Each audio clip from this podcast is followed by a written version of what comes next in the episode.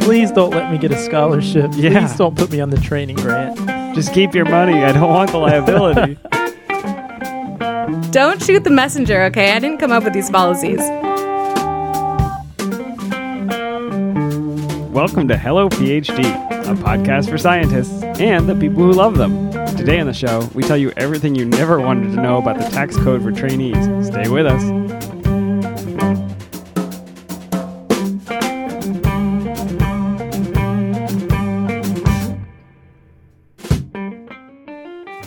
And we're back. This is Hello PhD, episode 33. I'm Joshua Hall, And I'm Daniel Arneman. and we'll discuss the human side of science and life in the lab. Hello, Daniel. Hey Josh, I'm just I'm just picturing all the people that just like zipped up their BSL three suit, put on the headphones inside, and then the intro is this is going to be about taxes, and they're like, oh, Yeah, we are going to talk about everybody's favorite topic taxes. we know that this is mainly your tissue culture uh, listening experience. So I'm sorry about this, but I think you're actually going to get something out of it. What it. if you're an international listener?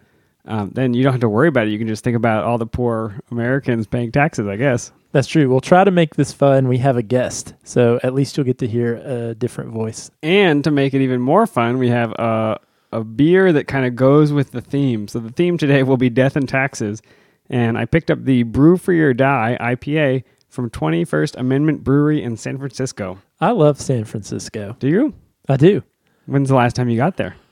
I was out in San Francisco. Geez, it's probably been it's probably been five years now. Yeah, I I've never been to this particular brewery. I would love to go, but um, yeah, I picked up this. It was a 12 pack of this California beer for seven dollars and 99 cents at a local gas station. So I was like, man, you can't pass that up. So you can find this one outside of Yeah, they've got a San little Francisco. locator, and I went on their website. Um, there are ten places in this area you can get it. So I'm hoping that everybody uh, listening to us can get their hands on some. Uh, and this is quite a good IPA, if you ask me. Have you had a bad IPA? Yes, I have. and this is not one. This, is not a bad one. This, is, a really good This one. is a solid one. and maybe because it was so cheap that I like it. I don't know. A good value IPA. Excellent. And the 21st Amendment, as you'll recall, was the one repealing prohibition. To all of our San Francisco listeners, go and have a pint at the store for us. Dan, you know the Super Bowl was a couple weeks ago. Sports ball. That's right. And you did come over yeah, I did. and ate And- wings at my Super Bowl party. And I watched till around the middle, and then Team B won, I think. Yeah, unfortunately, Team B won. Um, but did you know one the part of the Super Bowl besides the game that's the most bet on, the most gambled upon? The uh, the halftime show, whether there'll be a wardrobe malfunction. It's the coin flip. oh yeah, I like that probabilities. Yeah, so this is going to go The down. coin flip is as interesting to me as the game is. Sadly, It's like you never know what's going to happen. yeah. Side least- A or side B. Probabilities, right? yeah. Right. Well, I don't know why. I came across actually a different podcast I was listening this week, and they were talking about how coin flips are often used as the de facto random choice generator, but they in fact are not random. They got to be close. Well, apparently, and I, I did a little research on this, the coin flip is not as random as we once thought. There's actually a guy, Professor Persi Diaconis at Stanford, who is a professor of statistics and mathematics, who extensively studies things like coin flipping and card shuffling. Sounds like a great guy to have at your next party. Well, without going down too many rabbit holes, I got really interested in this. Apparently, this guy, before he became a professor at Stanford, he left home at 14 to follow a magician. And so he was a he was a magician before he got into mathematics. He later in life went back to college I and got his PhD at Harvard. I can see the the link, although it's probably not a normal career path for a magician follower. I know it's like the first ever magician turned PhD mathematician, but uh, I think it's pretty cool. Uh, but anyway, so what he did when he was at Harvard was he became interested in things having to do with stats and probability. So he had some engineers at Harvard build him a mechanical coin flipper. And so what they were able to do was generate a machine that 100% of the time could get a coin to land on the same side. Okay, but that does, that's not difficult because a machine can flip a coin with the exact same velocity and, and spin to it and get it to land. Well, it's true, but if you think about it, we in our heads think about the coin flip as a random event. But I think what- that's because people are involved. Exactly. You couldn't do it. Exactly. And so but but his notion, what he said this proved was that flipping a coin was more of a physics thing than a random thing. yeah, that's true. I think that's right. If you knew every input into the flip, you could know how it would land. Exactly. So what he did was he actually did research on the action of a coin flip, and what they found for the a long story short is that for a natural coin flip, it will come up on the side that it starts on 51% of the time. Okay, so next time somebody makes me bet on a coin flip, I should pick whatever side they have face up as You- they start. You absolutely should. And, And, I will be right one more time. out of a 100. yeah, great. Hey, every little bit counts. It sure does. So if you want to actually read this research paper, there's a lot of cool physics. There's things like angular momentum vector, etc. We're going to link that. But I'll also link a paper. I really went down the rabbit hole here, Dan. I was reading on NCBI How Random is the Toss of a Coin by the Canadian Medical Association Journal. What? What? Just what? First of all, I couldn't figure out why the Canadian Shouldn't Medical they be curing diseases and not flipping coins? Well, this study really cracked me up uh, because apparently they they got some doctors in their unit that they recruited, uh, thirteen doctors, and they performed three hundred coin tosses, and they were told your job is to try to get heads as many times as you can. Come on, Canada. Were they flipping loonies? Well, so apparently what they were trying to prove was that coin flips could be manipulated. Oh, of course, yeah. And so so basically the way to incentivize these these people to do their best job of getting as many heads as possible, if you were the person who got the most heads, you got a $20 coffee gift card. You know what you don't want to be is the guy that gets operated on by the doctor who lost, and he's just like mad he couldn't get his coin to flip right. He had no coffee that day because he was out of money. I thought maybe they were studying this because they were like, we're going to amputate right leg or left leg. Let's flip. Oh no! so so anyway, um, so each of these thirteen participants tossed the coin three hundred times, and the result they got was that every participant actually was successful at manipulating the outcome to get heads more often than tails. In fact, the most successful person at doing this, the one who scored the $20 Starbucks card, got heads 68% of the time. That's impressive. Now I assume you're going to be at home practicing, so that the next time you and I have a coin flip, you just win it. Yeah, so if you really want to jit people, you Yeah. can practice your coin flip to vastly uh, improve the odds in your favor. But even if you don't, you should know that 51% of the time there's a slight edge to guessing the side that is up when you flip. You heard it here first, people. The very important news. I will lastly say that does not take into account the 1 in 6,000 chance of it landing on its edge. Didn't uh, a recent primary get decided by coin flip, and it came up very unusually in one person's favor? That's right. In the Iowa That's more. caucus. That's more interesting than a Super Yeah, Bowl the- flip. This the- is like the Iowa statistics now. caucus. Hillary Clinton's campaign won six consecutive coin flips. So I assume her campaign had their own coin flippers who uh, had practiced or something like that. 0.5 to the sixth power, right? That's right, power and knowledge. So anyway, let's move on to taxes. I'm Emily Roberts. I have a business called PF for PhDs LLC. That stands for Personal Finance for PhDs. And I have a PhD in biomedical engineering. And what I do now full time is help graduate students and postdocs with their uh, finances. That sounds like a pretty good job. I like the sound of that. Yeah, so so you said your degree was in biomedical engineering. That's correct. So how did you transition from that to helping grad students out with finances? Well, basically, what happened for me is that I got out of undergrad and I actually was going to do a fellowship at the NIH in Bethesda. And I kind of saw my, you know, fellowship pay and was like, how am I going to make $24,000 a year in the DC area work? And so that was kind of when I started learning about personal finance and really just fell in love with this subject. So when I started graduate school, um, about halfway through my PhD, I started blogging about personal finance again because I was so like interested in how I and others should really manage our stipends to the best of our ability. You know, that limited income for a long period of time can be really challenging. And I found that uh, whenever I wrote about grad student specific personal finance issues, those blog posts got really high and sustained traffic. And I received lots of comments and emails from grad students all over the country, you know, asking me follow up questions or thanking me for my work. And that really clued me in that this was an area of great need among my own peer group. So basically, when I finished my PhD, you know, I had known for a number of years that I wasn't interested in continuing on a research track, although I did think I was going to, you know, go for a kind of alternative career, so to speak. Um, and I did actually pursue a policy fellowship in DC. I did one about a semester after I graduated at the National Academies.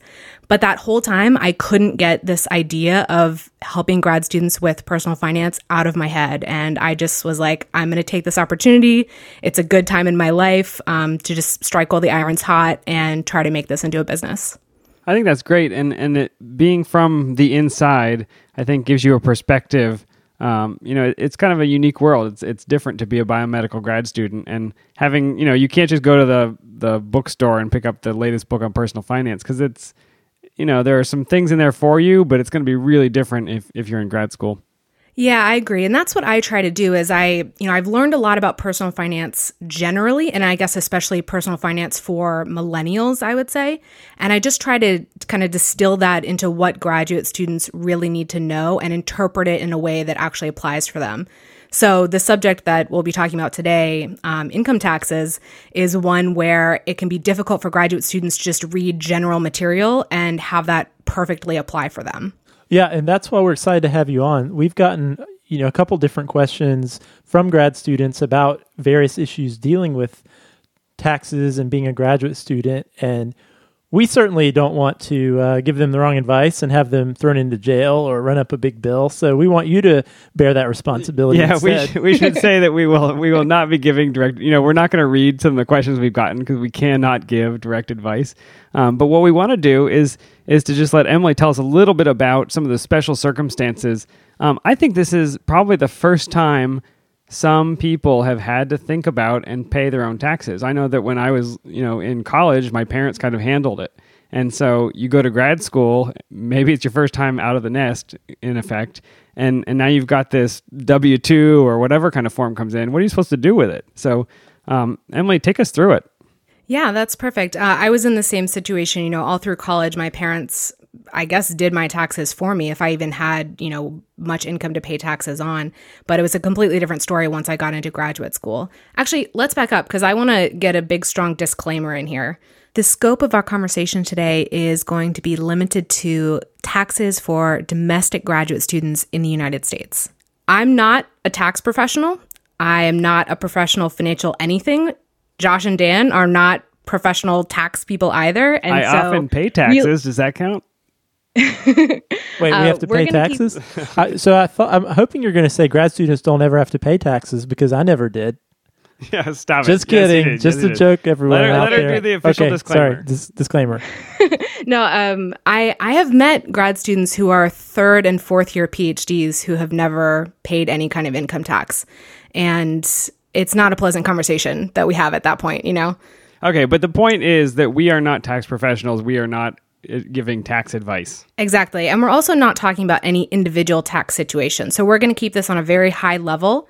And I'm going to be referring extensively to IRS publication 970. Oh, goody. So 970? In, That's know, my favorite. We, we will link that bad boy in the show notes for people who want to go deeper. Yeah. So, yeah, so basically, our goal here absolutely. is to give you the questions to ask uh, not to give out the answers. And I think as you listen to this, you will hear things that you did not know you needed to think about. And and once you hear it, I think it'll be it'll give you the right language to be able to ask a tax professional. Yeah, that's exactly my goal is to kind of um, I, I've come up with this framework. It's not unique to me, really. I've drawn on IRS language, but I've tried to kind of build a bridge between the language that the IRS uses and the language that students and universities use. So when you do, you know, think about your income and look at the forms you received and so forth, you can kind of fit that into the overall tax code and understand what you should do with it. Perfect. Well, get us started. Okay, so the framework that we're going to be discussing today is what type of pay have you received as a graduate student? Did you receive compensatory pay or non compensatory pay? That's a $4 word. Uh, hopefully, you'll break that down for us. Uh, I will, yeah. Um, this parallels really closely with earned and uh, unearned income uh, in terms of grad student pay. So you might have heard those terms, earned income or taxable compensation, and those are, you know, tax terms. But we'll break it down as to what falls into compensatory pay and what falls into non-compensatory pay. And by compensatory, I'm essentially using, you know, it's the same root word as compensation. So compensation, you're being paid for something. You're being paid to do a job. So, in the case of graduate students, those graduate students who have assistantships, RAs, TAs, GAs, they are receiving compensatory pay because they're being paid to do their job, which is be an assistant, you know, of whatever kind. Okay, so Does that make sense? Yeah, that makes a lot of sense. So when I was a research assistant for my PI, my PI was paying me compensation basically for my work. Exactly. And and what what is Now the, the other, other- side of that? What is the other kind of money I can make? Yeah. The, the the flip side of that, the non-compensatory side is what you're receiving if you have a fellowship, um, any scholarships you might receive, you know, the the benefits you receive for being a graduate student. Some people might also, especially in the biomedical sciences, call that being on a training grant. Like if you're on a training grant in your first or second year of graduate school, uh, I sort of classify that as fellowship pay, but it's it's also non-compensatory. So this is an award that you receive just for being a great human being, but they don't expect you. I mean, it's not because you are doing work; it's just a scholarship or an award. Yeah, ostensibly you're not doing Right, work. right, right. Uh, Yeah, we all know Uh, that is on the books. ridiculous. You're not being required to do work, but in the reality, you're still doing all the work. Yes, absolutely. So those are the two broad types of pay um, compensatory pay for assistantships and non compensatory pay for fellowships and scholarships. I do like to um, defer to using the words compensatory and non compensatory because this language can differ somewhat among universities. And the other factor is that grad students don't always know exactly why they're receiving their stipend. Like, you know, I had a fellowship one year, but I was doing the same work that an RA did. So, you know, it's it gets kind of hazy. Yeah, I know. At our university, for example, almost all the grad students get the same amount of money on a yearly basis, but the source of that money can come from different places, and sometimes that's opaque to the grad student, whether it's coming from a training grant or just from PI research dollars. I mean, Yes, does- exactly. So you're you're making this distinction between compensatory and non-compensatory. It sounds like it's very murky. What does it mean for their their taxes? Isn't it just the same thing? It's all money. Well, it, it depends on what you mean by just the same thing. So there uh, is a difference. So the way that they're the same, the way that compensatory and non-compensatory income are the same, are that they're both taxed as ordinary income. So whatever, you know, tax bracket you're falling into, whatever tax rate, it's going to be calculated the same way, whether your source was compensatory pay or non-compensatory pay. There are some more subtle differences that include the tax forms that you receive, um, and also whether or not you're eligible for certain credits or deductions depending on which type you receive. So, high level, you're going to be paying the same amount of tax. Once you get into the details, there are important differences. okay, so first take home message for everybody still paying attention to our tax code discussion. No matter what kind of pay you're getting in graduate school, you are expected to pay income tax on it. I think that's uh, an important thing. So if you're in year three and you have not, it's time to seek that tax professional. Um, but what you're saying is the details of how you're how you're taxed are a little bit different, and you cannot do the same kind of deductions. Yeah, I want to add one more note about non compensatory pay. So I'm lumping fellowship income and scholarship income into non compensatory pay and saying, okay, that's, you know, potentially taxable income. But it's really only taxable to the degree that it exceeds your qualified education expenses. So, for example, you know, you receive a scholarship and then that scholarship goes to paying your tuition. And this is all done kind of like behind the scenes, right? You're not actually necessarily receiving the money directly because you have that scholarship and then that qualified education expense that exactly balances the scholarship, that scholarship income then becomes tax free. So that's important to know. But the thing that you really need to focus on is did you have any net scholarship income, so scholarship and then income that exceeded your qualified education expenses, or did you have net qualified education expenses that exceeded your scholarship income? Because that, in addition to your stipend, needs to be accounted for in your tax return. So basically, school costs more than the money you got in your scholarship, or vice versa. Both of those are different cases that you're going to need to ask about. Yes, and that's probably going to be a minor amount of money, you know, compared to like your full stipend, but it is supposed to go into the math. Okay, so tell us a little bit about what are some of these what are some of these differences that that students need to be aware of uh, if they have compensatory or non-compensatory sources of income? And how will they know which one they have? Yeah, that that's the question we need to address first. So, um, especially for those students who again are like, "Well, I'm just doing research on a day to day basis. I don't know where my money comes from." Um, how you can tell whether or not you have compensatory or non compensatory pay definitively is by the type of tax form that you receive. So, graduate students with with compensatory pay, those who have assistantships, will definitely receive W 2s from their universities, barring some kind of human error. Oh, that's great. That's what I get at my like grown up job too. So that's a that's a you know, you get a salary, you get a W two, you pay your taxes, everybody's happy. Yeah. And so that's actually a really simple type of income to deal with because everybody's familiar with it because every, you know, employee in America has W2 income. So this is the part that kind of gets confusing because it actually varies among universities. So universities are not required to report non-compensatory pay uh, to the student or to the IRS. Um, so they have chosen some of them different ways of doing that. So th- although they don't have to, some of them have decided to do so, and they take different methods. So the forms that you might um, come across for your non-compensatory pay include a 1098T, um, a 1099 miscellaneous with box three income, those are two official types of forms. The intended purpose of Form 1098T is to help students and parents claim tax breaks for their education expenses. Universities are supposed to generate 1098Ts for anyone who has more qualified education expenses than scholarship income. However, most PhD students fall into the reverse category of having more scholarship income or an equal amount of scholarship income to their qualified education expenses. And so in those cases, some universities do generate the 1098T, some universities don't generate the 1098T. Um, an unofficial type of reporting would be on a courtesy letter. So it's basically just a letter from your university that says this is the amount of you know fellowship income you had for the year, and we're not going to give going to give you any tax advice. And then the last option, of course, is that they don't have to do the reporting at all. So some students receiving fellowships and some students receiving scholarship income may have no communications whatsoever from their university regarding that pay.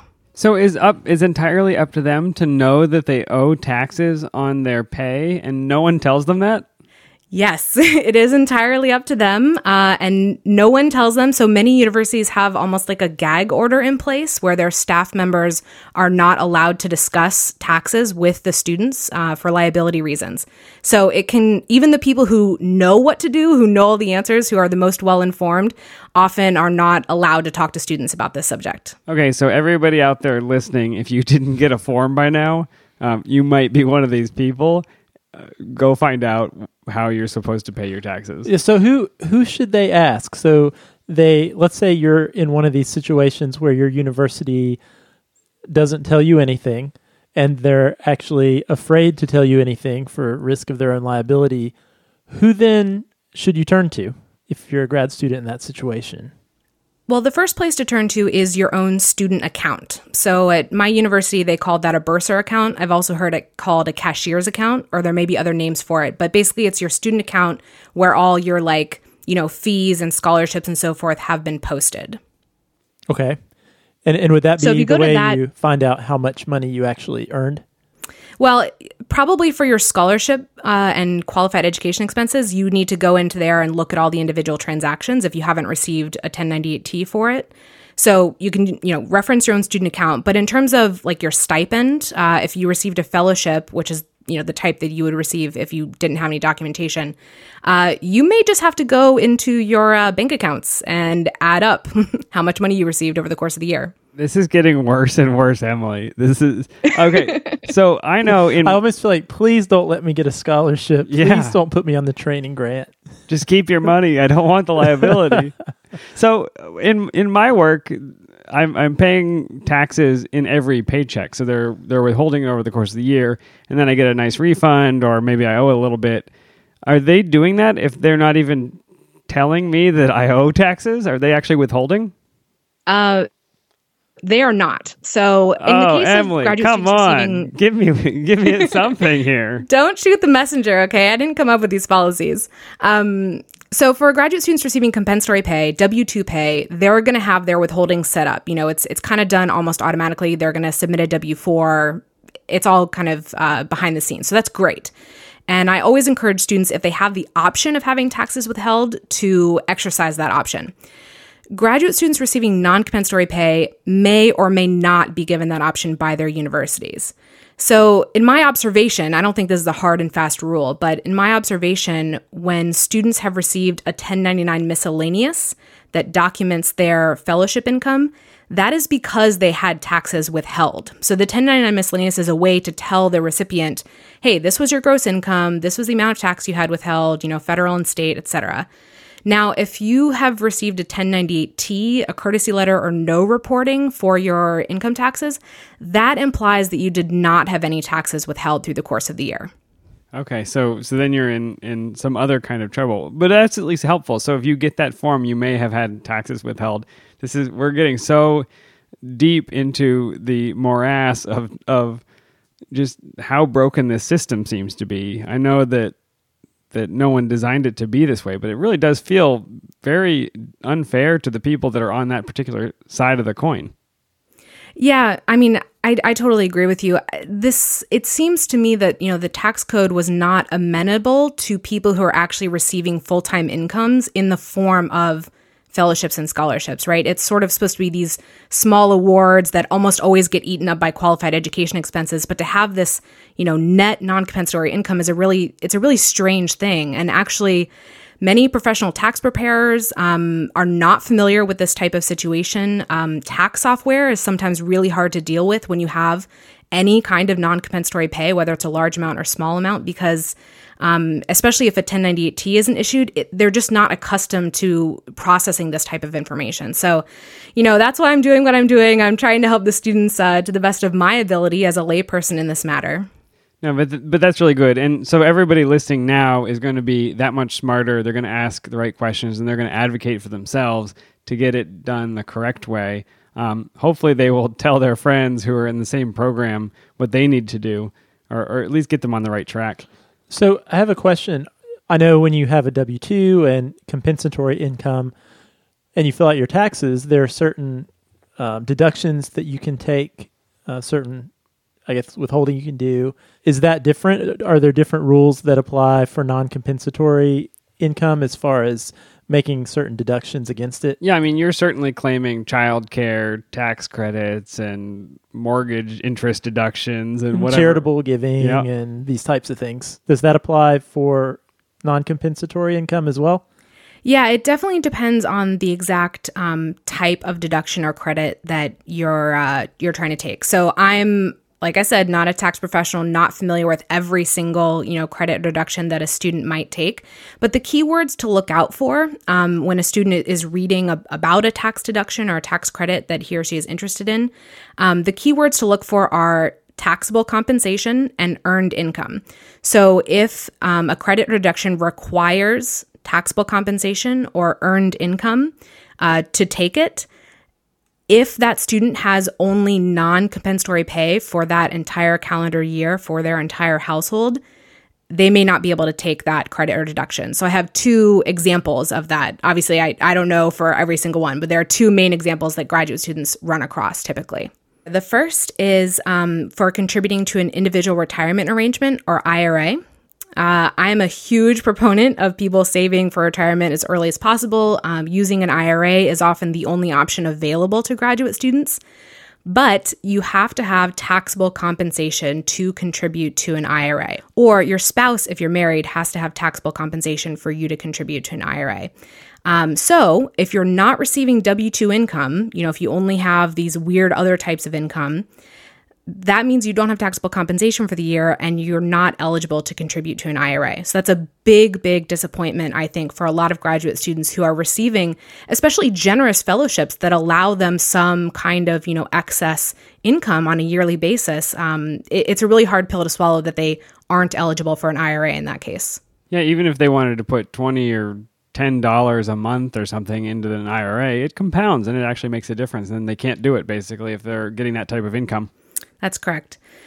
And then the other example, um, so that's a taxable compensation example. An earned income example is for the earned income credit, which a lot of people with really low incomes or possibly, you know, dependent children would qualify for.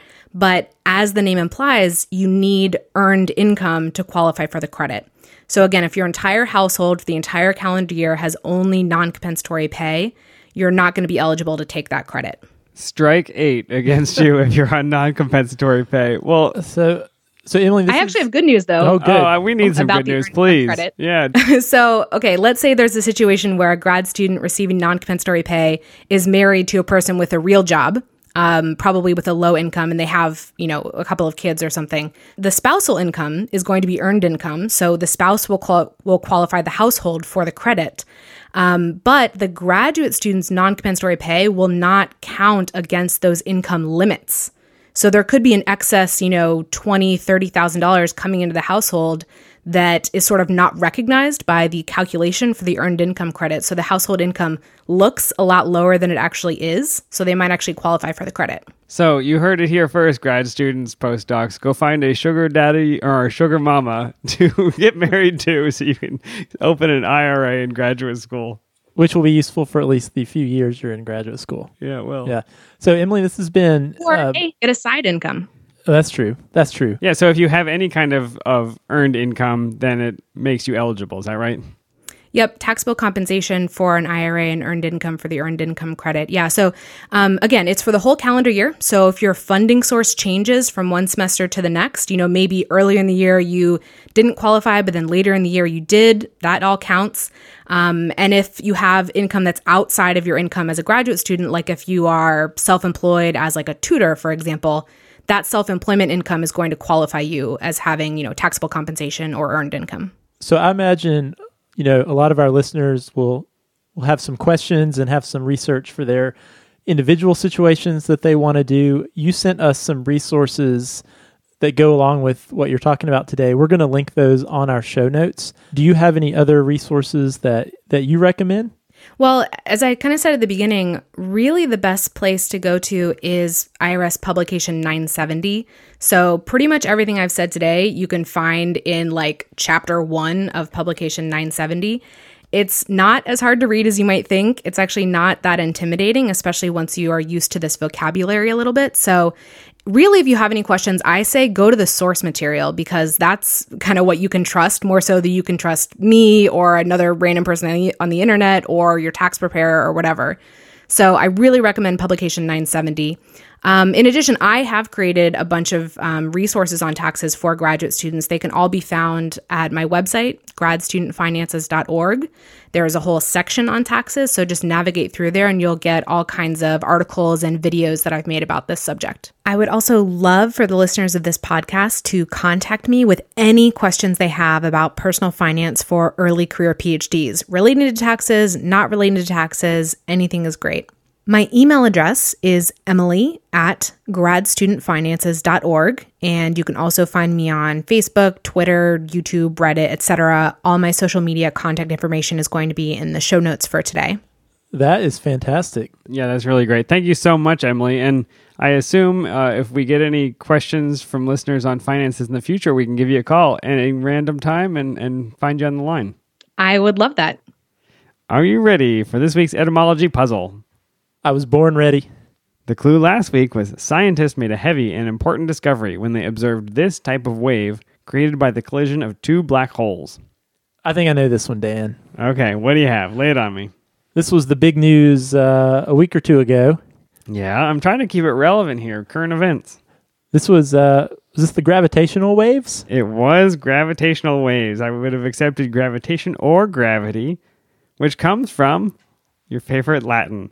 And in Latin, gravis means heavy or burdensome. So it's like they had a sense of heaviness before they had a sense of gravity. It, wasn't used until the 1620s that it became uh, a reference to this acceleration force that pulls things toward the ground. Also, like that's heavy. Is that also where we get like grave, like grave danger. Well, I'm so glad that you asked, Josh, because yeah, we are in grave danger. This is a very grave situation. It comes from that same Latin root. But what I found fascinating this week is that is not where we get the noun grave, like the hole you bury people in. That that word grave comes from a totally different place, Proto-Indo-European, which actually predates Latin. And that mean that's comes from the word greb, which means to dig, scratch, or scrape.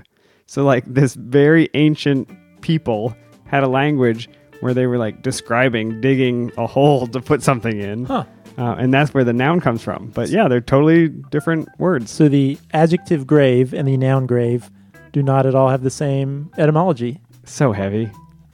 That's cool. That is like that is actually cool, Dan. See, I try. So your clue for next week. So oh, we have to decide the winner, don't we? Oh, do we have some correct answers? We had only two correct answers, surprisingly. Two correct answers. Yeah. How are we going to decide? I think we should decide it in a in a very special way. well, technically, you got three correct answers Because you, yeah, but you can't it. win. Yeah. We could flip a coin. Let's do it. This is a coin flip for the two correct answers this week, Vanessa and Christy. Do you want to do it? Well, but I have to ask, who is going to get the slightly better odds by getting Ooh. the side that is face up when I flip? Uh, that's a good question. How about the first person that sent it in, which was Vanessa? Okay. So let me get my coin out here. Okay, so Vanessa will be heads, Christy will be tails. Which side is up starting? Heads is up. Okay, let it go. What was it? Of course, it's heads. Oh, well, Vanessa, congratulations. You won because of statistics. Science. It's physics. All right, well, congratulations. And if you're ready, I'll give you next week's clue, which is so trivially easy that I expect everybody to answer this one correctly. The clue for next week is this mosquito borne virus is making headlines as a danger to pregnant women, but some scientists suggest that the panic is overgrown. I'll read it one more time. This mosquito borne virus is making headlines as a danger to pregnant women, but some scientists suggest that the panic is overgrown. Tell me the name of that virus. And honestly, if you don't know the name of that virus, email me and tell me you don't know. I will just assume you've been working very hard in lab and not turning on the radio or the TV or looking at a newspaper, and I'll feel bad enough for you. I'll still put you into the drawing. I expect emails from everybody this week. You will get a sympathy vote. Puzzle at hellophd.com. I look forward to hearing from you. I'm looking forward to finding out what this word means. Yeah, you're going to love it. It's a really cool one. Uh, have you finished your brew free or die IPA? Dan, I know we drink a lot of IPAs on here, but this really is good. It's quite good. Celebrate the 21st Amendment and the 16th Amendment. File your taxes. Dan, it's been a great show, as usual. If you guys are listening and you've got a topic you would like for us to discuss, or a comment or feedback on a past show, you can email us podcast at hellophd.com. You can send us a tweet at hellophd or contact us on the Facebook page. We'll see you next week. See you next week.